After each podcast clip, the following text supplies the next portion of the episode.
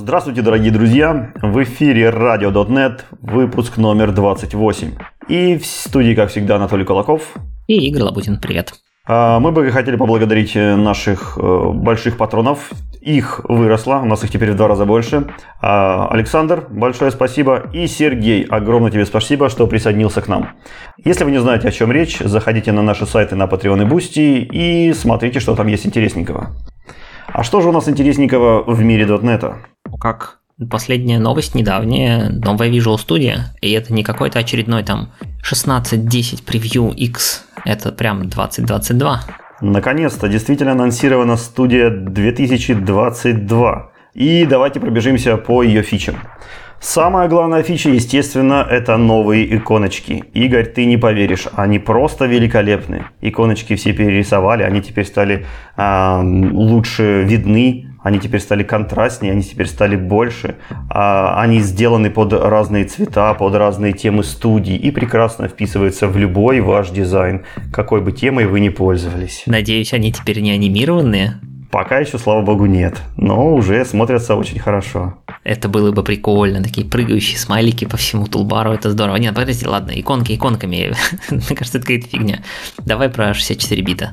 Ну, конечно же, самая главная новость это в том, что наша Visual Studio наконец-то станет шестьдесят четыре битная. Это означает, что ей не нужно больше будет ужиматься в четыре гигабайта оперативной памяти. А в чем, да, давай разберем-то, чем вообще все это было плохо. Плохо это было потому, что даже самой студии не хватало четырех гигабайтов памяти. Если она начинала загружать свои компоненты, если она начала загружать свою визуализацию, а после того, как появился Roslyn, то это вообще стал ад. Именно поэтому Roslyn начали выносить в отдельный процесс, запускать его в стороне от основного процесса Visual Studio. Ну, то есть проблемы явно были налицо, все это понимали, но многие годы, в принципе, официальные ответы были в том, что это практически невозможно сделать. Вся студия пронизана там ком-объектами какими-то, старыми легасями, эй пи ай-ами, и никаких шестьдесят четыре битов в принципе здесь быть не может, и мечтать вам об этом не нужно. Перенос студии на шестьдесят четырёхразрядную систему – это был один из самых популярных реквестов на User Voice еще с две тысячи восьмого года. То есть в тот момент, когда все обсуждали новинки две тысячи десятой студии, вот, самое популярное требование было: отдайте вы нам, наконец, нормальный шестьдесят четырёхразрядный процесс. А, то есть, смотри, уже больше двенадцати лет. Больше двенадцати лет, и мы, кажется, кажется, дождались. Может, все это время Microsoft говорил, не-не-не, не будет, но у них это заняло как раз-таки двенадцать лет. Аккуратненько, хоть что-то переделать. Я, в принципе, не удивлюсь, потому что, если ты заметишь, вот последние годы как раз-таки Visual Studio начала двигаться, начала развиваться. Ну, вот те же самые э, фиксы появились, поиски всякие, много разных рефакторингов. Ну, то есть вот эта вся динамика, когда она действительно жила, когда начинали, начали задумываться о перформансе, о рефакторингах, о переносимости. Вот это буквально произошло недавно, на наших глазах. Так что... Ну, может, действительно, Microsoft команда как-то очень втихаря много чего готовила для того, чтобы иметь возможность потом все-таки что-то перенести на шестьдесят четыре бита. Ладно, ты упомянул, что одна из причин, почему Microsoft долгое время отказывался это делать, было там куча ком-интерфейсов и вот этого всего. И когда мы говорим про ком-интерфейсы для студии, все, конечно же, вспоминают э, любые плагины, которые через эти самые ком-интерфейсы общаются. Кажется, что переезд на шестьдесят четыре бита должен все сломать, или нет? Как? В принципе, официальных, официальных гайдов пока еще нет, но там, судя по каким-то комментариям, действительно эй пи ай, эй пи ай поменяется, и будем судить. Пока еще ничего, ничего официально не выложено. Ну, будем надеяться, что Microsoft даст достаточно времени плагин-писателям, чтобы все переписать. Хорошо, давай с другой стороны посмотрим. Ты сам, опять же, сказал, что Microsoft многие компоненты начала переносить извне процесса студии, и этим же занимался, как мы знаем, например, ReSharper, тоже как достаточно прожорливый плагин. Значит ли это, что теперь, когда мы переходим обратно в шестьдесят четырёхбитный мир, мы можем забить на все эти дела и просто жить спокойно в одном большом процессе? Или out of process все еще нужен? Это интересный вопрос, и давай-ка мы его зададим непосредственно людям, которые в этом разбираются. И как раз у нас сейчас в студии руководитель всех .дот нет продуктов в JetBrains Сергей Кукс. Привет, Сергей! Привет, Анатолий. Но сегодня Сергей нам интересен не как руководитель всего .дот нет, а как разработчик, который занимается непосредственно тем, что выносит ReSharper в отдельный шестьдесят четырёхбитный процесс. Сергей, расскажи для начала, как продвигается вынос ReSharper в отдельный процесс? Когда вы планируете его закончить? Мы довольно давно об этом уже слышим, давно ждем. В каком статусе вообще сейчас находится эта задача? Это статус work in progress. Ну, на самом деле, мы довольно хорошо продвинулись. У нас остался, как бы это сказать... Это довольно, довольно сложная история, в том смысле, что у нас есть абстракция, которая цепляется за студийную абстракцию текстового редактора. И, и эта же абстракция цепляется за нашу абстракцию э, текстов документов, которые уходят в проектную модель и в код-модель дальше, и в то, что, все то, что должно жить на бэкэнде. А с другой стороны, э, это все упирается уже в, в то, что связано с, э, со студийным эй пи ай, которое интегрируется непосредственно в редактор. Это там адорменты, э, скроллинг, э, текст-файлы, вот это все. И у нас остался ровно один юзаж, который нам нужно извести в интеграции в студийную эй пи ай, чтобы после этого мы наконец могли расщепить абстракцию э, текстового редактора на фронтендную и бэкэндную часть, и дальше оно э, уже поехало. В общем и целом, это ровно то, чем мы сейчас занимаемся. То есть мой коллега изводит уже последний юзач, а я параллельно вот прямо сейчас э, пилю эту абстракцию напополам и надеюсь, что мы сольемся где-то на этой неделе. После этого мы, собственно, распилим эту абстракцию и попробуем завести out of process, ну, такой... типа, чтобы в редакторе что-нибудь нарисовалось. И посмотрим, как это будет. Но, в общем и целом, план у нас такой, показать что-нибудь на публике в этом году. Ничего более конкретного обещать я не хочу, потому что непонятно, как оно в реальности случится, раз, и непонятно, сколько усилий от нас займет, в частности, интеграция шестьдесят четырёхбитной студии, которую нам вот-вот обещают. Ну, уже звучит неплохо. Смотри, а если мы все-таки говорим про отдельную студию, а нужен ли вообще вот этот, продолжать этот процесс расщепления ReSharper и студии, если у нас выходит шестьдесят четырёхбитная студия? Или, может, вообще эту задачу лучше заканцелить и, в принципе, и так все будет хорошо? Нет, нужно. Продолжать нужно по куче причин. Причина первая. Студию, конечно, обещали в этом году. Ну, показать. А в реальности она называется двадцать двадцать два, и я честно не верю в релиз студии раньше следующего года. Это раз.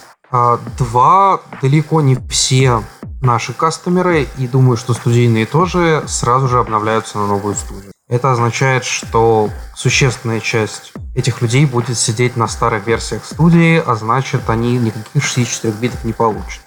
Это два.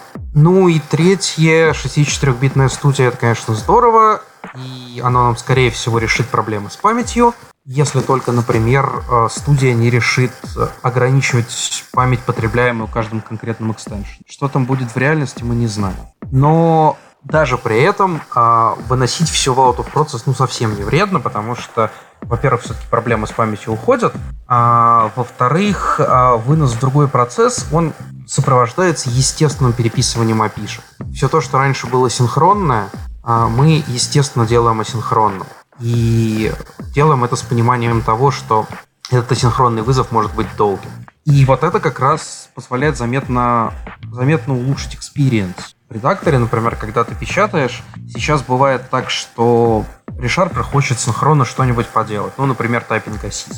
Такой ты там напечатал скобочку, и нам нужно понять, в какое место вставить типа парную. А для этого нам нужно сделать репарс файла. А если ты печатаешь файлики на двести тысяч строк, ты, конечно, сам себе злобный Буратино, но, но так тоже бывает. И вот этот синхронный репарс двести тысяч строк — это долго. А так мы его сделаем асинхронно в бэкграунд-процессе и, может быть, выкинем. Ну, правда, скобку тебе, может, не напечатать. Но, по крайней мере, у тебя тайпинг. Хорошо. А если все-таки учесть, что вот ну, асинхронный эй пи ай вы сделаете, в отдельные процессы вынесете, а принесет ли вообще ReSharper'у или другим, может быть, студийным плагинам какую-то пользу, то, что студия теперь станет шестьдесят четырёхбитная? Ну, другим плагинам ладно, они в одном процессе, а вот вам, если вы все-таки уйдете в другой процесс, вам от этого холодно или жарко, что она теперь шестьдесят четырёхразрядная, или все равно уже? Ну, до тех пор, пока мы не ушли в другой процесс, нам от этого очень даже жарко. от нас уйдет куча, куча проблем с памятью. Ну и, соответственно, не будет, будет меньше ГЦ, и все будет работать быстрее. Ну, в некотором смысле Rider — это такое маленькое приближение. Да, то есть там э, далеко не все эй пи ай-шки синхронные, хотя тоже есть уже какое-то количество, но главное, что э, памяти намного больше, ГЦ случается намного реже, еще и в другом процессе. И, и это нам действительно всем поможет. И нам, и другим, другим экстеншенам. А на что вы сейчас делаете больше упор? На Rider или на ReSharper? Или они уже, ну, получается, как-то они конкурируют, тем более, если у нас будет ReSharper полноценно в отдельном процессе. Есть ли вообще публичная статистика использования? Что чаще использует Rider, ReSharper? А, статистика есть. И а, вот я специально смотрел ее сегодня. А, ReSharper где-то триста пятьдесят тысяч активных а, ежемесячных пользователей.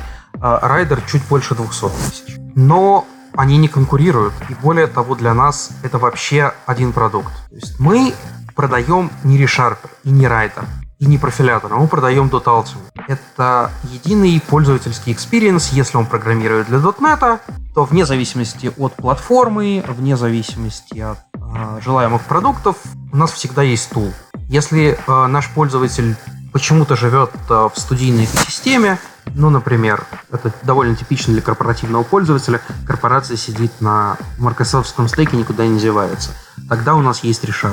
Если пользователь занимается, не знаю, на Mac или на Linux разработкой, вот у нас есть Rider. И плюс к этому всегда у нас есть профиляторы. У нас есть .trace, у нас есть .memory. Если пользователь хочет читать код, у нас есть декомпилятор .pic. Если пользователю нужен код coverage, у нас есть .cover, который бывает и стендалон, встроенный в ReSharper и в Rider. И а, по смыслу для нас это, вообще говоря, отдельный продукт. У нас есть общая платформа, которая раньше была ReSharper'ом, а теперь это бэкэнд. Что к ReSharper'у, что к Rider'у. И для нас это все один большой продукт, который мы пользователю предлагаем. Угу. Да, здесь, наверное, больше проблема с точки зрения разработчиков, что им приходится выбирать, что они все-таки хотят. И студийный интерфейс, или интерфейс Райдера. Вот здесь их разрывает, и некоторые для себя не могут однозначного ответа найти. Мы тоже не можем найти для себя однозначного ответа. Мне, например, лично мне, визуально студия приятнее, но Райдер для меня намного более функционален. Поэтому я программирую в том и в другом, в зависимости от задач. Ну, да, и в некотором смысле это соответствует э, нашему предложению. Вот у нас .дот Ultimate, но можно использовать то, что в данный момент больше подходит для задач. И не нужно конкурировать, не нужно выбирать. Хорошо, давай вернемся под новую студию. Я надеюсь, вы уже начали ReSharper портировать под шестьдесят четырёхразрядную студию. И можешь поделиться впечатлениями, насколько это вообще сложно или легко просто перекомпилировать и все? Не могу, потому что мы еще не начали, потому что студии нет. То есть ее не предоставили даже вот для разработчиков плагинов, да? Ее не предоставили. Есть эс ди кей, но по нему пока сказать что-то сложно. Мы, мы, мы кое-что пощупали, бинарные форматы, например, описание экшенов в студии не поменялись, но это вершина айсберга. Пока у нас не будет студии, что-то внятное сказать сложно. ReSharper по шестьдесят четыре бита мы собирать умеем. Это называется Rider. Там восемьдесят пять процентов общего кода. Угу. И то есть ты не знаешь, насколько вообще эй пи ай для плагинов изменился. То есть то, что ждет вообще старые плагины, их надо переписывать или не надо, или что Microsoft обещает. Ничего не знаю. Их точно надо переписывать.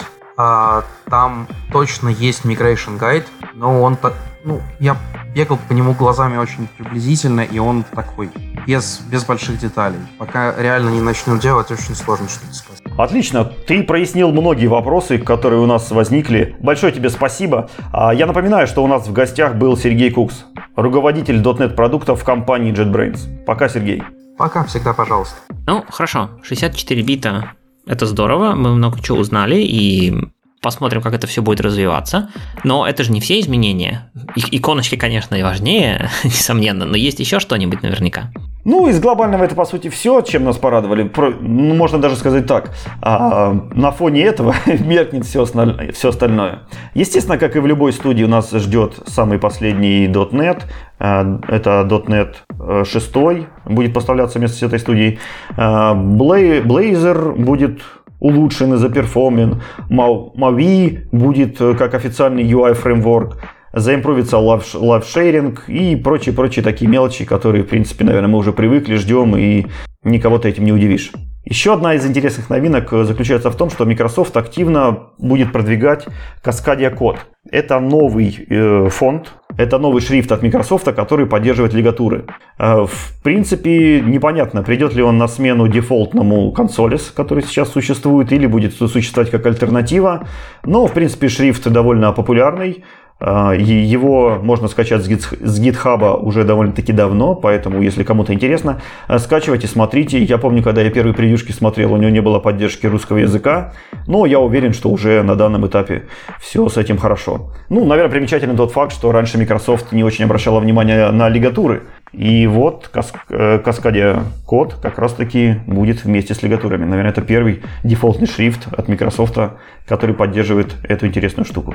Ну, посмотрим, как будет происходить его адаптация разработчиками. Ему придется посоревноваться с Fircode и с JetBrains Mono, так что, может, у Microsoft получится тоже неплохо в этом смысле. Кому-то понравится он больше, чем другие шрифты с лигатурами для разработчиков. И надо сказать, что студия пока это еще только анонс. Первые превью обещают к лету, так что... или летом, если быть более точным. Так что посмотрим, никаких пока официальных, я так понимаю, абсолютных планов по релизу пока нету. С C-Sharp десять тоже пока не густо, но кое-какие интересные фичи уже обсуждаются на GitHub. Эм, да, уже обсуждаются, ты сказал, неплохо, потому что на самом деле некоторые из них обсуждаются уже с там, две тысячи семнадцатого или около того годов. Я просмотрел кучу всяких дизайнов, которые сейчас в работе, так скажем, в разной степени готовности и готовности к тому, что они попадут в некоторые десятый C-Sharp условный. Но мы можем по ним пробежаться, посмотреть, что из этого мы давно знаем и давно ждем, что из этого совсем новенькое, и составить некоторое свое мнение о том, что происходит сейчас в C-Sharp. А сразу дисклеймер, все то, что сейчас я и Анатолий будем рассказывать, оно еще не вообще в каком confirmed статусе. А надо сказать, что даже то, что уже готово, сделано и вмержено в код, это не означает, что она попадет в финальный C-Sharp. Мы много раз видели, как фичи из языка убирались перед релизом. Поэтому сказать что-то более точное на тему того, что вот это точно будет в C-Sharp десять и в .дот нет шесть, соответственно, можно будет только ближе, наверное, к концу лета, к осени, когда будет уже формироваться непосредственно релиз и начинаться фича-фриз. Но, тем не менее, интересно посмотреть, куда действительно думают, в какую сторону разработчики языка. И есть четыре вещи, которые уже реализованы, которые уже закоммичены в мейн-ветку, и которые можно попробовать, если вы используете ранние, так сказать, превьюшки. Во-первых, можно теперь э, делать деконстракшн от дефолта. Достаточно такая интересная фича, я долго пытался осознать, зачем она может быть нужна. То есть вы можете теперь написать там, открыть скобочку круглую, написать int i, запятая, string s, запятая, о, string s, закрыть круглую скобочку, присвоить default точку с запятой.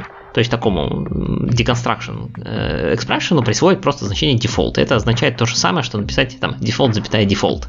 То есть присвоить э, по дефолту в каждый из компонент. Ты все-таки осознал, зачем она нужна? Потому что это ничем не отличается, если ты просто объявишь переменные в этом скопе, и все. Они по умолчанию получат значение дефолт. Все так. И действительно, выше из них там было некоторое количество обсуждений, типа, зачем бы это может быть надо? Ммм, так удобно в конструкторе инициализировать, типа, все поля в дефолт. Ммм, так они же так в дефолт. Э, вот в таком духе были обсуждения. Потом, на самом деле, нашли один, один полезный use case. Это, типа, если у тебя есть метод там с горой out параметров, и тебе там после проверки каких-то входных данных выяснилось, что тебе надо там сделать early exit, но out параметры ты же обязан заполнить. И вот таким образом ты out параметры значением этих out параметров быстренько заполнишь типа дефолтными значениями. Вот. Каких-то сильно других use cases выше их не было замечено, но вот такая штука есть. Ну, наверное, да, это какая-нибудь штука, которую можно отдать студенту, и он это м- быстренько на коленочке состряпает, не без вреда для основного, для остального языка. В принципе, смотрится довольно гармонично, ну почему бы и нет. Ну да, то есть оно вот именно такое, чисто минорное дополнение, очень-очень минорное, я бы сказал. Следующая штука — это constant interpolated strings, то есть если у вас есть интерполированная строчка, там доллар, кавычка, бла-бла, дальше что-то в фигурных скобочках, и там кавычка где-нибудь закрылась, то э, раньше, ну и сейчас, в смысле в современном .дот нет, это всегда конструируется в рантайме. То есть даже если то, что вы указали в фигурных скобочках, это тоже константная строка, все равно все конструируется в рантайме. Сейчас, соответственно, это изменено так, что э, если и сама строчка, которая с долларом, и то, что в нее подставляется, это константные строки, то это все за вас подставит компилятор. тоже особо юзкейсов как бы народ не нашел, потому что, ну, по большому счету, ты либо конкатенации это можешь написать, и компилятор все развернет. Тоже уровня, что, ну, чуть приятнее выглядит визуально, если вы пишете через интерполированные строки. Так, и следующее тоже про деконстракшн. Это такая штука, теперь можно совмещать объявление переменных и автоматическую и деконструкцию. То есть можно теперь вот э, прямо написать там типа круглая скобочка открылась, var там r запятая, не знаю там int и error, скобочка круглая закрылась, присвоить await там какой-нибудь функции. Как в, в, в issues это называют э, в стиле языка Go, везде, где вы обязаны явно возвращать ошибку. Ну вот теперь можно это как бы сразу совместить объявление переменной и ее, так сказать, деконструкцию э, результата. Нечто похоже на out, как теперь можно стало декларировать переменную везде, где out, при вызове функции. Ну вот такая же теперь в деконструкции штука поддержана. И четвертая, ну, допустим. Да, и четвертая фича, которую сделали, тоже у меня заняло, наверное, минут десять понять, нафига она нужна. Вернее, нафига она нужна была понятно, не было понятно, что они сделали. В общем, смотрите, если у нас есть рекорд, если мы у рекорда напи- заоверрайдим toString, пометим его как sealed, ну что типа вот, э, он типа защищенный, да, для наследования, то и после этого объявим несколько наследников этого рекорда, то очевидно, с toString заоверрайдить нельзя, она sealed, правильно? Да, судя по спецификации языка, именно так. Вот. Но поскольку это рекорд, то рекорд по умолчанию включает в себя автогенерированный toString. Логично? Да. Ну, который там красиво расписывает все поля. Так вот, это означает, что если у тебя есть класс рекорда, э, рекорд-класс с sealed toString, то ты не можешь на самом деле создать дочерних рекордов вообще. Потому что у тебя toString sealed, и тебе компилятор чисто физически ругается, что вот тот toString, который сгенерился в дочернем рекорде, он не может быть там сгенерен, потому что у тебя базовый класс sealed. Ну, нельзя было просто пропустить toString и все остальное сгенерить. Это как бы не critical, фун... не critical функциональность для... для рекордов. Это первое. А вторая штука, что у тебя... Ты, ты можешь хотеть такую вещь, если у тебя, например... Э... Есть такой э, через рекорды симулированный discriminated union, где тебе нужно... У тебя только базовый toString должен работать. Ну, у тебя есть какое-то базовое поле, которое только ты, только его ты хочешь выводить, например, в toString. И тебе достаточно базовой реализации toString в базовом классе. Тебе не нужно ее оверрайдить. В, тек- в текущем варианте тебе нужно, чтобы так это работало, тебе нужно заоверрайдить toString у всех дочерних, и там везде написать тупо base.toString. Вот. Короче, что сделали? Что сделали? А теперь можно в рекорде toString обозвать sealed, в этом случае при генерации дочерних он будет понимать, что для вызова toString у дочерних нужно, ну, нужно как раз делать то, что примерно ты и сказал, не генерить toString до дочерних, и чтобы вызывался тупо базовый. Вот, автоматически. Ну, он автоматически будет вызываться, очевидно, поскольку наслед, наследован. И это позволяет делать как бы более красивый discriminated unions, на самом деле, который сейчас как раз через рекорд народ делает. Вот. То есть тут такой очень edge case в каком-то смысле, но вот сделали. Ну, получается, более умный, наверное, более грамотный генератор. Да, более грамотный генератор и более красивый код, потому что типа рекорды, они же про однострочники почти все, да, ну там очень часто рекорд это просто однострочная штука, и так там действительно выше есть хороший пример того, как красиво на нем пишется такой псевдодискриминейтед union на вот таких рекордах. Угу. Остальные все фичи помечены как in progress, то есть это значит, что над ними ведется работа, как я уже говорил, над некоторыми с две тысячи семнадцатого года, но, в общем, они в разной степени готовности, продвинутости и, так скажем, для них существенно разные шансы быть включенными в финальный вариант спеки. Ну, посмотрим. Поехали по порядку. Рекорд-стракты. Ну, тут как бы очевидно, рекорд-классы у нас есть, теперь нужны рекорд-стракты. Неужели это не просто заменить слово класс на слово стракт и все, и готово, готова фича? Что-то можно делать. Вроде как там более-менее примерно так и есть, но там есть какие-то тонкости работы как бы вот семантики этих value типов и того, как там все это делается с учетом оверрайднутых, оверрайднутых методов и того, как э, тебе нужно там конструкторы генерить и вот это все. Там будет еще немножко про конструкторы дальше в структурах, поэтому, ну, там не все так просто, было бы просто, давно бы сделали. Расскажи, Игорь, уже известно, каким образом мы будем отличать рекорды класса от рекордов трактов? Э, ну, мы так и будем писать там public record struct, дальше имя. А можно будет написать public record класс и дальше имя? Да, обязательно. Там это отмечено отдельно, что типа если мы будем делать record struct, то нужно обязательно позволить record класс тоже. Да. Ну, хотя бы. Ну, тогда непонятно, почему не сразу допустили слово «рекорд» без указания типа.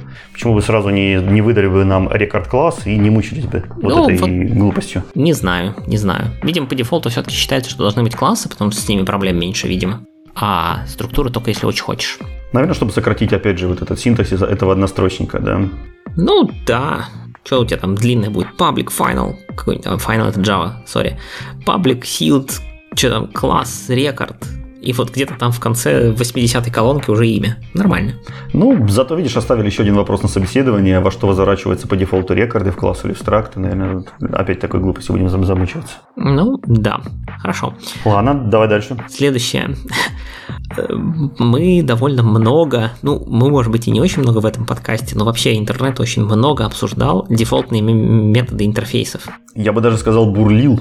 Готовься к следующей части. Статически абстрактные методы в интерфейсах. Подожди, подожди. То есть в интерфейсах статические, а теперь еще эти статические абстрактные. Ну, то есть, скажем, абстрактные методы в интерфейсах меня не пугают. Собственно, у нас интерфейс, по сути, и состоит из абстрактных методов. Ну, теперь, после того, как там есть дефолтный, то абстрактный метод в интерфейсе наверняка под, подразумевает нечто другое совсем. А теперь расскажи мне, кто может перекрыть статический абстрактный метод в, в интерфейсе? Тот, кто его реализует, очевидно, этот самый интерфейс. Че, нормально, статик-методы можно будет оверрайдить в дочерних классах. Нет, не об этом ли вы мечтали? Я давно хотел себе, если честно, абстрактные статические методы, но как-то не мог себе представить, каким образом они будут работать и как будут реализованы. Короче, пример там на самом деле хороший, и он позволит сделать довольно много клевых штук э, на дженериках. Смотри, делается это вот для чего, и, и примерчик там весьма неплохой. То есть это нужно... чтобы у тебя можно было объявлять интерфейсы, которые как бы поведенческие в каком-то смысле. Это то, что там иногда называют миксинами или в некотором смысле шейпом, можно сказать в некоторых языках. Короче, у них пример примерно такой. Мы объявляем интерфейс iAddable от T.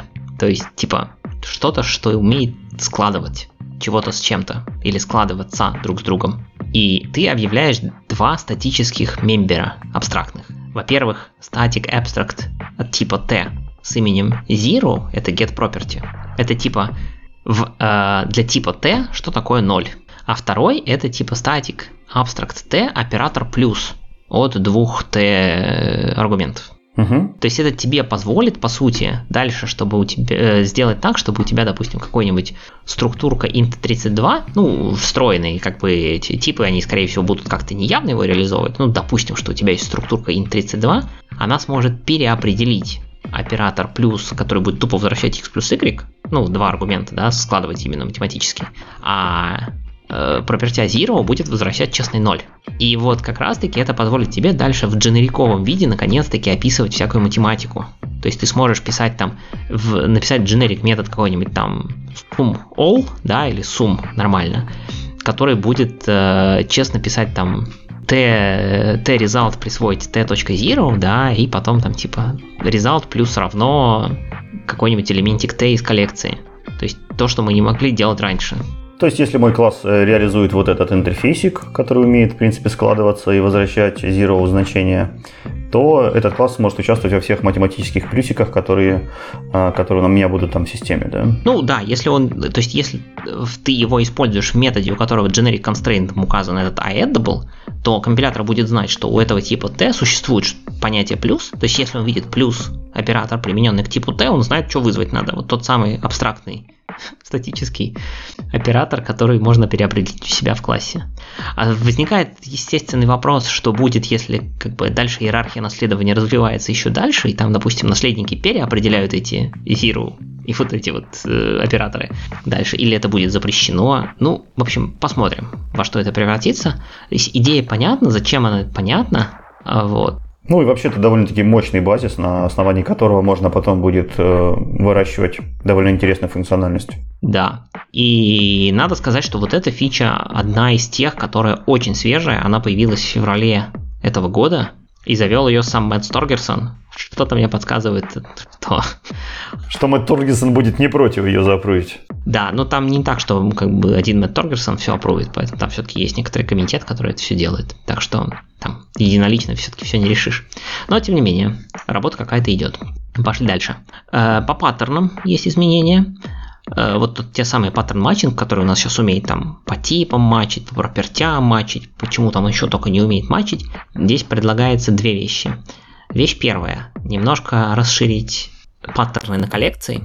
То есть можно будет написать is, фигурная скобочка открылась, один, два, три, фигурная скобочка закрылась. Это значит, что в левой части, если такое будет true, то это значит, что в левой части это находится что-то, это является коллекцией, и там есть два, три элемента со значениями один, два и три.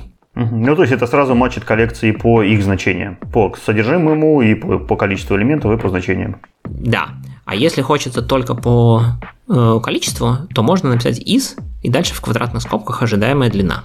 Тогда это значит, что, что слева коллекции нужной длины. А если мне хочется по значениям, но не в этом порядке? Ну, ты прям, не знаю, сконверти сначала в какой-нибудь там, не знаю, bag. Потом сначала отсортируй, а потом да, сравнивай. Сортируй, не знаю. Не, не, не знаю. Допиши в proposal, что тебе не нравится, ты не согласен. Вот, это одна штука. И вторая штука — это чуть-чуть расширить property patterns. То есть сейчас можно написать такую штуку, что, допустим, какое-то выражение e является, там, не знаю, типом какой-нибудь ваш там класс A, у которого там поле length равно там пяти. То есть можно вот это прямо описать единым выражением. Но если вам нужно описать что-то, что в вашем классе А внутри есть класс Б, внутри есть класс С, у которого property length должно быть равно пяти, вот как вложенную такую структуру описать, то сейчас вам нужно все это вкладывать в кучу фигурных скобочек внутрь, и паттерн становится довольно-таки, ну, большим. Предлагается просто возможность зачейнить эти property через точечку. То есть, как я сказал, есть класс А, в нем есть класс Б, в нем есть класс С, property, соответственно, названы также, то вы будете писать там if e is класс А, и дальше фигурные скобочки, дальше b, точка c, точка там d is, там, не знаю, пять. Ну, двоеточие пять точнее. То есть чисто такой синтаксис немножко упростить, чтобы было все покороче, потому что кажется, что все эти паттерн-матчинги становятся какие-то дико длинными, особенно если вы начинаете туда еще э, добавлять всякие and, or и вот это вот штуки. Вот, паттерн-матчинг. Но это действительно такие совсем косметики, совсем мелкая. Что более важно и более интересно, это лямбда-импрувменты. Работа совсем, прям совсем-совсем in progress. Прям вот буквально на этой неделе какие-то свежие комиты прилетели в main, то есть она прям очень рядышком.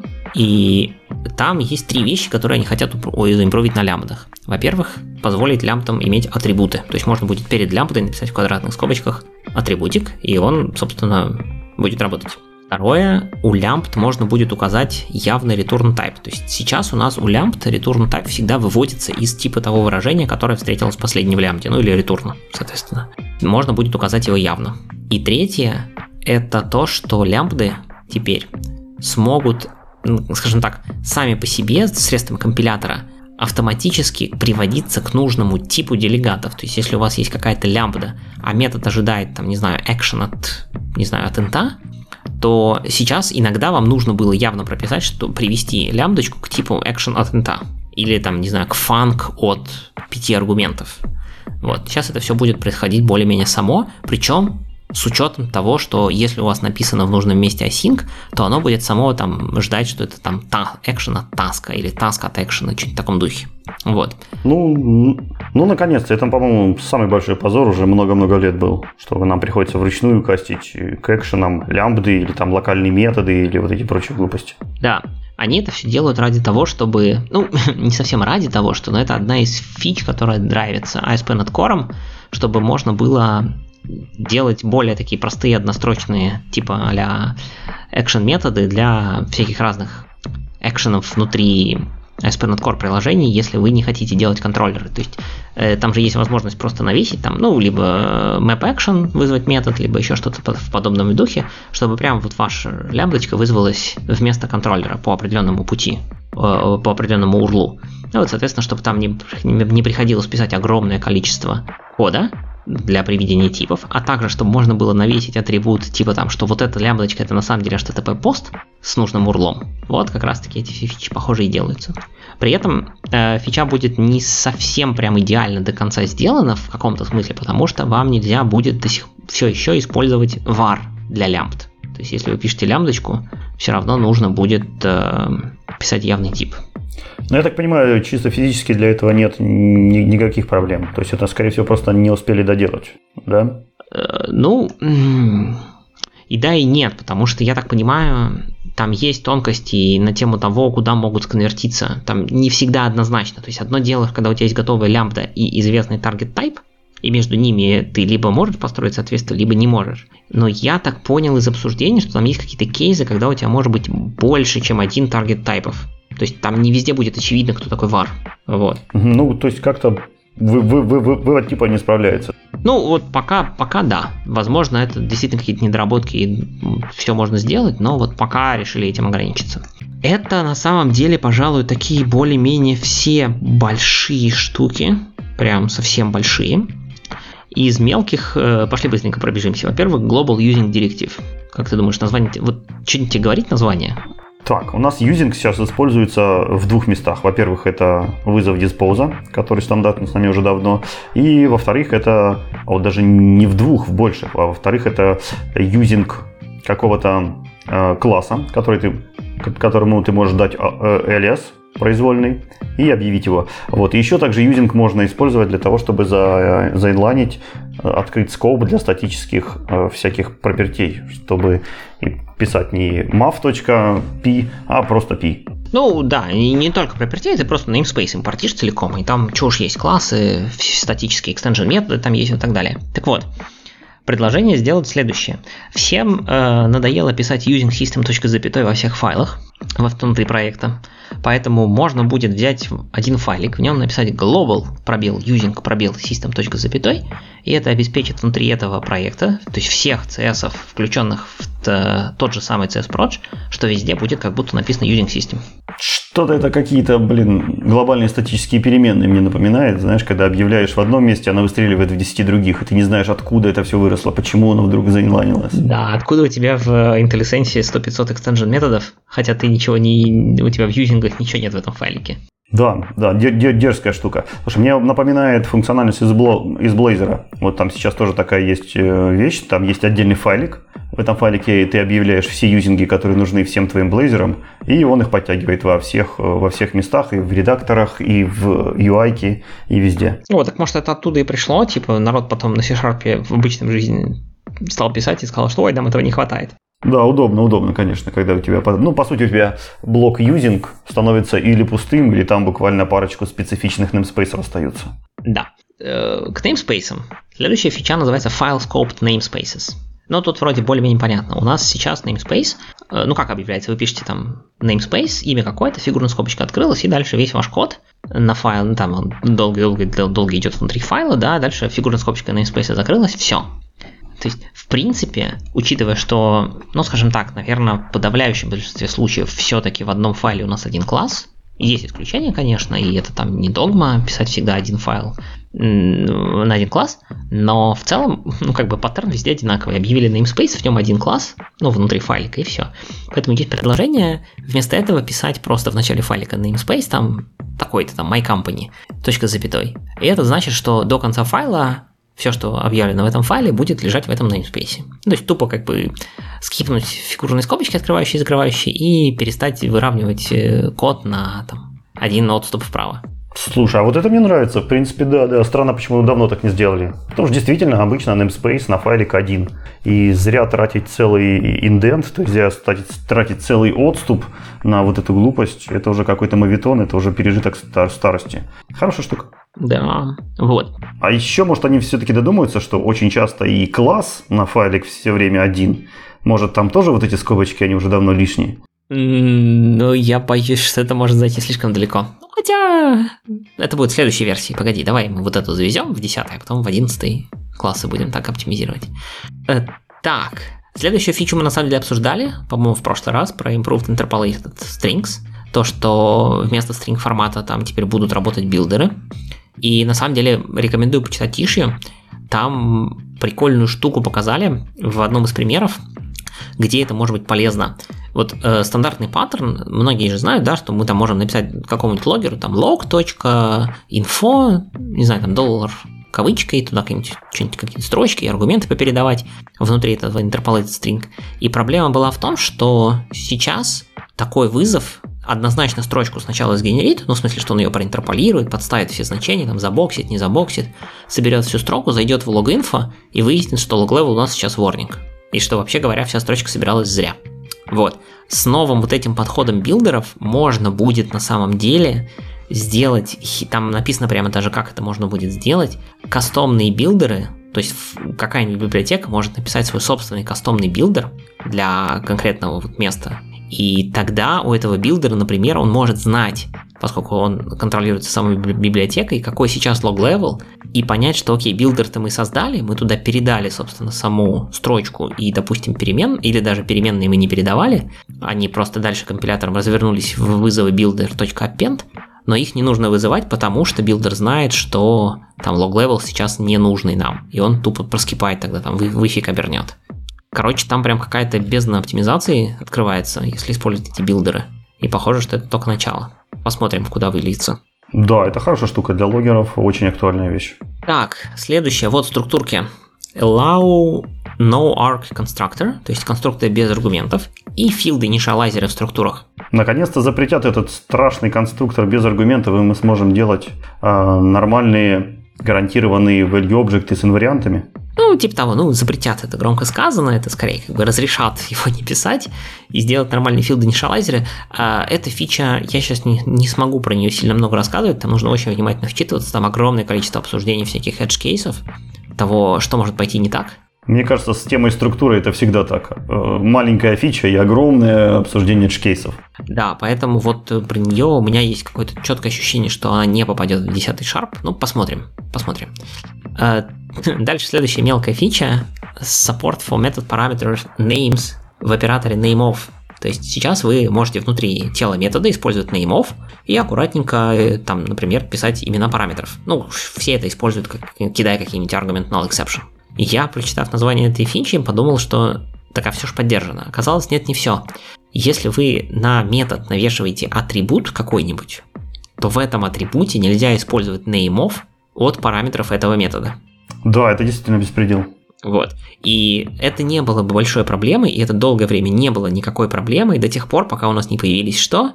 Правильно, non-nullable атрибуты, где как раз-таки есть всякие атрибуты типа null, if not null, где нужны ссылки на параметры. И, блин, там nameOf не работает. Да, да, полезная штука будет вообще, вообще класс. Вот, соответственно... Там было тоже какое-то количество обсуждений, где разрешать какой скоуп, но вроде все там разрешилось, так что вот эта шанс, фича имеет хороший шанс попасть. У меня еще, знаешь, к nameOf какие претензии есть? Я наталкиваюсь на то, что я хочу сделать nameOf от каких-то приватных имен полей или от приватных property методов в другом классе. Ну, то есть, понятное дело, что вызывать я их не буду, но для каких-то свойств мониторинга, логирования, диагностики мне нужно получить строку от них. И вот я не могу сделать nameOf, несмотря на то, что у меня такой класс есть, такое, такое поле у него есть, но это поле приватное. Компилятору, в принципе, на момент компиляции наплевать, приватное оно или нет, мне нужна строковая константа, но почему-то этого сделать нельзя. Я, на самом деле, видел где-то в обсуждениях какую-то похожую проблему, и, возможно, где-то есть отдельный issue на эту тему. То есть, меня, вот так, такие слова мне точно встречались, когда я это все изучал. Так что, может, и сделают. А дальше маленький кусочек тоже про nullable. Это называется громким словом Improve Definite Assignment Analysis. То есть, на самом деле, это просто научить компилятор еще определять лучше, в каких же случаях, в каких ифах, какие переменные таки присваиваются, какие не присваиваются, чтобы еще лучше понимать, где null, где не null. Вообще с nullable там еще, блин, огромное непаханное поле. Они зарелизили их довольно-таки сырыми. И вот каких-то громких анонсов, громких импрувментов вот как-то нету. Нету, хотелось бы, хотелось бы. Ну, да, пока нету. Ну, вот они потихонечку, видимо, пилят именно компиляторную часть, чтобы лучше понимать, где у нас проваливается таки в null, где не проваливается. И чтобы более точно выдавать предупреждение. Смешная фича, я не очень понял мотивацию, но тем не менее. Она есть, над ней серьезно работают и обсуждают. Это у нас сейчас в C-Sharp, оказывается, я как-то не знал, есть строгий порядок модификаторов ref и partial. Угу. Вот просят его, так сказать, ослабить и разрешить писать их в любом порядке. Да, это critical. Я вот не очень понимаю, как бы, чем народу мешает, учитывая, что это пишется, в общем-то, на классе. Ну хорошо, на методах это тоже можно писать, да, у нас же partial методы еще бывают. Но, блин, ну как бы да. В общем, вот. Но фича есть, она in progress. А вот следующее интересно. Как много мы пишем м- кода вида там if... параметр метода is null, там throw new argument null exception. Ну, каждый метод, который публичный, обязан проверять свои входные аргументы. Вот. Вот вместо этого автор этой идеи предлагает писать следующее. Допустим, у вас есть метод там insert, у него есть параметр s типа string. Раньше вы бы писали void, там, допустим, insert от string s, там скобочка закрылась, дальше внутри if s там, is null или равно-равно null, или string is null or empty, throw new argument null exception от name of s. Предлагается вот эту вот всю шелуху заменить на такую штуку. Функцию вы будете писать как void, insert, скобка, круглая скобка открылась, string s, восклицательный знак, круглая скобка закрылась. Все. И, соответственно, компилятор это развернет в такую же точно проверку и бросание null reference exception, да? Да, он просто в момент компиляции вставит туда. То есть, если у вас есть э, параметры функции, у которых восклицательный знак стоит после имени параметра, не после типа параметра, да, а после имени параметра, то это означает, что этот параметр стопудово должен быть не null, и туда нужно вставить стандартную проверку на null и кинуть аргумент null exception. Вот здесь надо не запутаться, потому что если вы поставите после типа, это уже будет обозначать не нулябельный тип. Если поставите после имени, это значит, сгенерим ко мне проверку на if. Че-то как-то слишком много магии. И я надеялся, что с появлением nullable reference тайпов вот эта проблема станет не настолько актуальной, чтобы городить такие хаки. Ну, вот эту фичу я видел довольно давно, именно предложение. Я не знаю, в каком она сейчас состоянии. Я брал только те фичи, которые не так давно менялись. На самом деле, то есть, значит, какая-то работа там ведется, но работа это может означать, может означать, что там просто кто-то что-то комментирует и все, не более того, поэтому не знаю пока, как это будет, ну, глянем, посмотрим. Штука тоже забавная. Знаешь ли ты что-то про атрибют caller argument exception? Ой, caller argument expression, sorry.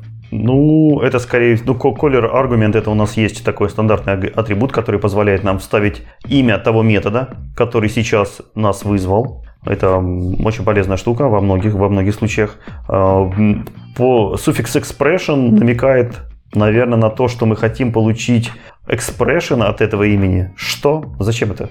Нет, на самом деле все немножко проще. Представь себе какой-нибудь, не знаю, assert метод, да? Ну там какой-нибудь там assert is true. Так, представил. И ты туда передаешь, например, какую-нибудь там не просто переменную, да, проверить, что она true или не true, а какое-нибудь там хитро вывернутое выражение, там, э, переменная плюс другая переменная, поделить на другую переменную, там, тернарный оператор какой-нибудь еще вставишь, ну, короче, какое-нибудь такое навороченное выражение, и проверяешь, что вот это все выражение true или false. То есть у тебя assert метод при этом, ты его объявляешь с, дву, э, с двумя аргументами, то есть передаешь ты один аргумент, а объявляешь с двумя. Первый аргумент, это, собственно, bool, ну, который ты будешь ассертить, true или false он, да, а второй аргумент это string вот с этим атрибутиком перед аргументом. И компилятор автоматически во второй аргумент передаст просто вот то, что у тебя в коде прямо написано, вот литерально, типа как строка. Это, например, если мы пишем тестовый фреймворк, который вот эти ассершены пачками поглощает, чтобы он выдал нам красивый месседж, да, о том, какой кондишн у нас не соответствует реальности. Да, да, да, да, да. Что конкретно вот у тебя, если ты красиво написал в аргументе длинное выражение, у тебя это выражение будет доступно в виде строки внутри функции. Ну, миленько-миленько, но мне кажется, что это вот реально один use case из всех, которые можно представить. Так вот, фишка заключается в том, что если мы загуглим эту штуку, то мы выясним, вот я сейчас смотрю, что этот атрибут, он есть, на него есть документация, он доступен в .дот нет начиная с пять ноль и в .дот нет Core начиная с три ноль. Казалось бы, причем здесь новая фича, и почему мы его обсуждаем в контексте C-Sharp десять. Его потеряли, оставили документацию, а код забыли? Ну да, его добавили в документацию, но он ничего не делает. То есть его можно использовать, в документ... ты его можешь использовать в коде, но реальной передачи вот этого как бы строки не произойдет. Эту фичу пока не сделали. А зачем ее в документацию добавили? Я не знаю, зачем так сделано. Вот, ну типа вот сейчас они обсуждают, что нужно это дело добавлять, собственно, в следующей версии языка, наверное, все-таки реализацию, может, напишем. Или пока подождем. Короче, в общем, такая вот забавная фича. Слушай, но мне гораздо более приятно было бы, если бы мне передавалось не string аргументом, а именно expression. Мне кажется, это открывает более богатый простор. Это открывает более богатый простор, но expression все-таки и сложнее сгенерить, и сложнее парсить. Ну, и это как бы уже совсем не явный накладной расход. То есть строчка-то у тебя будет константная строка, которую сгенерил компилятор, положил в ресурс, и у тебя нет точно никакого аллокейта памяти, ничего такого. А expression все-таки придется в рантайме генерить. Объекты создавать, вот это все, это уже не нулевой оверхед, и я боюсь, что, ну, не боюсь, я думаю, что рантайм команда на это не пойдет. Ну, да, да, ты прав, наверное. Но с учетом того, что это будет применяться наверняка только в тестовых фреймворках, данная, данная проблема не должна стать очень остро. Да-да. И последняя фича из списка – это generic attributes. То есть сейчас мы в атрибутах не можем использовать generic типы, будет можно. Давно пора. Действительно, одна из тех штук, которая должна была появиться еще с самого начала. Ну вот, в общем, примерно такие дела. Фичи потихонечку пилятся, фичи обсуждаются. Если вам интересно посмотреть, как это происходит регулярно в Твиттере, соответственно, можно поискать анонсы ревью. Все ревью вот этих вот фич, они паблик. Ну, языковых особенностей. Ну и вот все то, что мы перечисляли, почти на всех из них есть линки на уже какие-то обсужденные штуки с митинг-минутцами. И можно посмотреть вообще, как это происходит. Что обсуждают, на что смотрят, как вообще все это двигается вперед. Ну, вообще, GitHub — это не самый полезный ресурс для того, чтобы э, вот так вот пойти и просто-напросто посмотреть. Есть же специализированные, более, более пригодные, более наглядные ресурсы. Есть, но давай, прежде чем мы пойдем к этим ресурсам, мы все-таки посмотрим на еще некоторые импрувменты. Там что-то про осинки завезли. Точно? А, точно, я темку пропустил. Давай, про осинки сначала. Да, наткнулся тут на статьечку, где вот в тему, может быть, тем C-Sharp фичам, которые мы обсуждали, э, есть еще немножко импрувментсов э, в дот нет шесть.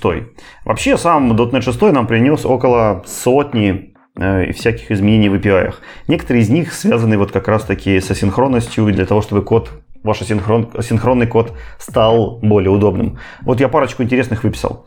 Смотри, вот как, каким образом ты раньше делал следующую задачу. Если у тебя вдруг есть э, пачка каких-то тасков, и тебе нужно их подождать, но не более какого-то тайм-аута, например, не больше трех секунд. Вот какой, как, какой бы ты написал код? Я бы через when any подождал бы, ну вот там, мою таску, которую я хочу, и... этот самый task delay какой-нибудь, ну, таску, которая задилайна на нужное мне время. Да, действительно, вот обычно все так и делались. То есть подождать первое, что произойдет. Или все таски завершатся, которые нужны, или произойдет тайм-аут в течение трех секунд. Выглядит это не очень привлекательно, ну, то есть об- обычно даже очень ужасно. И теперь у нас завезли в новый дот нет шесть, у нас завезли методы к самому таску. А на таске появились методы wait, wait async.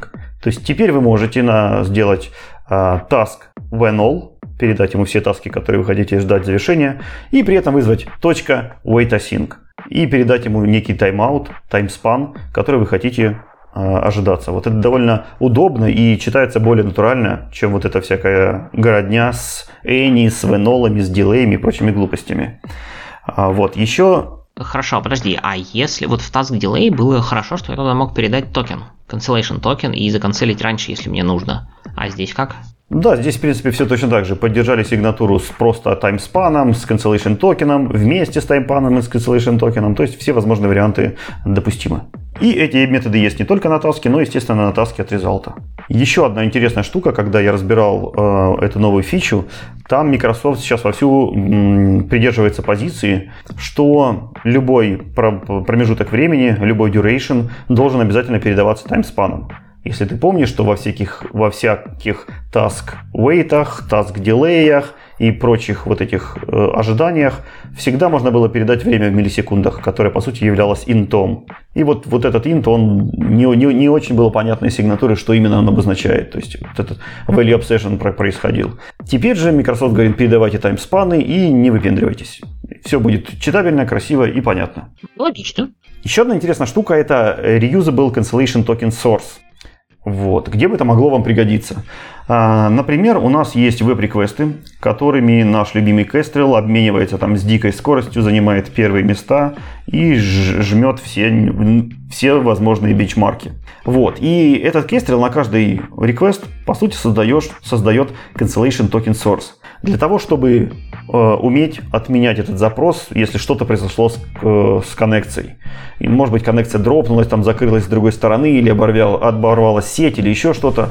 Ваш реквест должен быть заканцелен. Именно для этого он порождает дикое количество cancellation, э, cancellation token sources. Э, но на практике, если мы возьмем success pass, то, по сути, реквесты обычно не канцелятся. Это очень редкая операция, и там на, на продакшене практически не встречается, если у вас все хорошо. То есть он порождает все эти сорцы абсолютно зря, бесполезно. Они не участвуют никак в success path, не, не участвуют никак в работе. Вот, вот эту проблему и попытались решить ребята из как раз-таки дот нет шесть. Они придумали такую штуку, как reusable cancellation token source. Это не какой-то новый класс, а новый метод на существующем токен-сорсе. Метод называется tryReset. Метод не зря называется tryReset, потому что он вполне может не удастся. Вернет он вам true только в единственном случае, если у вас не, произ... если у вас не произошло cancellation токена, то есть если он не зафарился, если у вас никакой канцеляции не произошло. Если же канцеляция произошла, то вы не можете переюзывать существующий токен source. Вот. Если же вам удалось его переюзать, то это не ведет никаким проблемам для существующих cancellation токенов. Потому что как только вы вызовете try reset на cancellation токен source, он отвяжется от всех своих старых cancellation токенов и создаст себе новенькие. Соответственно, весь тот пользовательский код, который подписался на cancellation событие по старому cancellation токену, продолжит работать. Cancellation токен будет нормальный, хороший, рабочий, недиспознутый, но при этом он никогда не зафарится. Потому что единственный source, который мог это сделать, от него уже отвязался. Вот, в принципе, и вся оптимизация. Но я так понимаю, что в нормальной жизни, как ты говоришь, когда у нас ничего не канцелится, в обычных хэппи-сценарии, таких объектов, которые ссылаются на старые cancellation токены, по идее, быть уже и не должно, потому что у тебя предыдущий реквест закончился, все токены, ну, не то чтобы померли, но cancellation токен же структура, если я правильно помню, и она, как бы, она есть, ну, и есть, и есть, и ладно. Реквест закончен, все равно канцелять нечего. Да, именно так. Если мы говорим именно про реквесты, то там в конце реквеста весь request scope диспозится, и если вы почему-то специально куда-то не сохранили этот токен source зачем-то, то, в принципе, никаких проблем не будет. Ну, хорошо. В общем, мне кажется, что команда все больше и больше оптимизирует, реюзает, пулит, вот это все. Немножко, да, вернувшись, наверное, к тому, что происходит в C-Sharp пятьдесят, в том числе и вот про эти async-импрувменты в .дот нет шесть, вам может быть интересно следить за всем этим. И надо сказать, что когда я попытался найти какой-нибудь такой единый список, что же у нас происходит вообще в .дот нет с точки зрения там C-Sharp десять, например. Нет, я, конечно, нашел, но это стоило некоторых усилий. Поэтому хочется на самом деле напомнить вам о существовании трех уже теперь сайтов, которые весьма полезны, если вы пытаетесь разобраться, что происходит в .дот нет. Первый сайт, он довольно древний, называется эй пи ай эс оф точка нет, эй пи ай эс оф точка нет, и это такой хороший браузер айпишек, где для каждой айпишки, для каждого класса, для каждого мембера и всего такого написано, в каких фреймворках он поддержан, на каких версиях, и линк на его документацию. То есть, если вам нужно быстро проверить, где что находится, в каком поддержано, в каком нугете оно живет, это не там используется, так сказать, индексируется довольно много нугетов майкрософтовских, то это все вам туда. Дальше мы несколько подкастов назад разбирали сайт themes of .дот нет. Это то, где можно посмотреть, как происходит работа над, так скажем, high-level фичами .дот нет шесть. Ну и пять немножко там тоже есть, естественно, из старенького. Но в основном это, конечно, для .дот нет шесть. Это overview issues of GitHub, но сгруппированные, соответственно, с лейблами и собранные в дерево. То есть эпики, там под ними какие-то фичи, high-level штуки, какие-то user-story, таски. В общем, если вам интересно смотреть какую-то детальную работу над фичами, в каком они состоянии, вам на themes of .дот нет. И есть еще штука под названием Designs of .дот нет. Это обзор, так скажем, всех дизайнов, которые так или иначе рассматриваются для платформы .дот нет. То есть, в частности, там есть всякие такие э, штуки, там, какие у нас новые будут target framework моникеры. Что, вот я сейчас смотрю на этот сайт, там, какие у нас улучшения ждут в ю ти эф восемь саппорте, что мы думаем про secure string, о statics and interfaces, ха, которые мы обсуждали. И там даже открыт pull requestик, он видно добавление некоторого предварительного драфта. Так что, в общем, тут можно посмотреть вообще, в каком состоянии что ведется. Вот. И, кстати, я хотел попутно обсудить, значит, тут есть такая фича, которая, у которой стоит зеленая галочка, то есть, я так понимаю, она вмержена, или, по крайней мере, дизайн заапрувлен, я вот это, я, кстати, не знаю, что означает. Фича называется Preview Features. В общем, смысл в чем? Если вы знаете, мы много раз на самом деле обсуждали, что какие-то те или иные там фичи .дот нет, они доступны только в превью-версии фреймворка. То есть вам нужно пост- взять, пойти, скачать .дот нет шесть ноль, превью, что-то там, ну такое что-нибудь раннее. И может быть внутри там, а то и собрать самому свой собственный фреймворк, и тогда у вас будет какая-нибудь очень сильно ранняя превью-фичер. они хотят сделать по-другому. Они хотят, чтобы обычные сборки тоже включали в себя потенциальные превью фичами, но вы внутри CSproj специальным флажком могли их включать у себя в конкретном проекте. Потому что так команда считает, что будет м- больше распространения превью фич, больше народу смогут их попробовать. Потому что сейчас это все-таки надо пойти в какой-то отдельный превью канал, поставить совсем раннюю версию, чтобы что-то потрогать.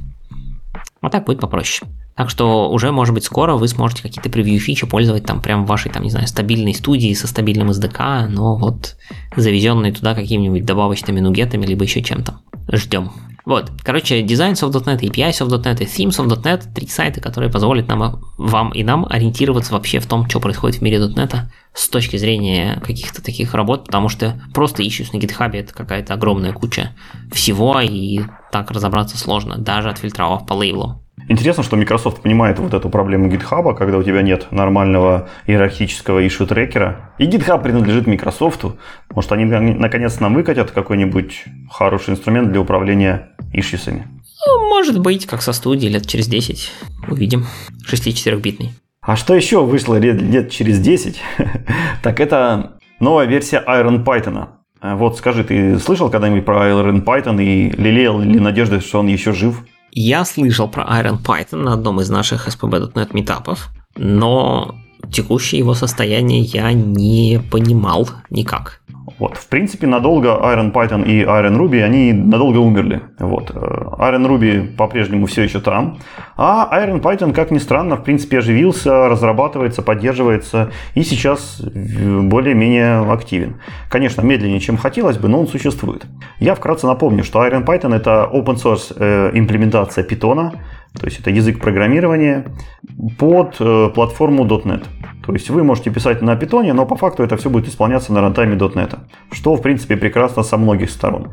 Вы можете использовать язык, который многие считают идеальным для обучения, для вхождения вообще в программирование и при этом зрелую, полноценную, очень производительную среду .дот нет.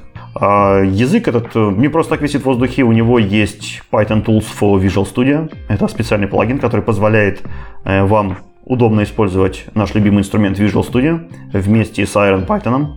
Вот, и поэтому вы можете разрабатывать на нем довольно-таки без, безболезненно. Новость заключается в том, что анонсирован IronPython версии три точка четыре точка ноль альфа один. То есть это Python, полностью совместимый с настоящим Python три точка три точка четыре. Но он может бежать по .дот нет рантаймам. И в частности поддерживаются рантаймы четыре точка шесть большого фреймворка, Core два точка один, Core три точка один и .дот нет пять. Сам IronPython э, сделан на базе ди эл ар, то есть это Dynamic Language Runtime, который, в принципе, использовался для многих динамических языков и используется до сих пор. И довольно интересная среда, у нас тоже по ней было много докладов. Стоящая штука, зря, в принципе, сейчас э, не так, не так популярна, зря, зря заброшена. Одной из фишек IronPython является то, что он полностью совместим с C-Python. Ну, по крайней мере, старается быть в основных своих частях.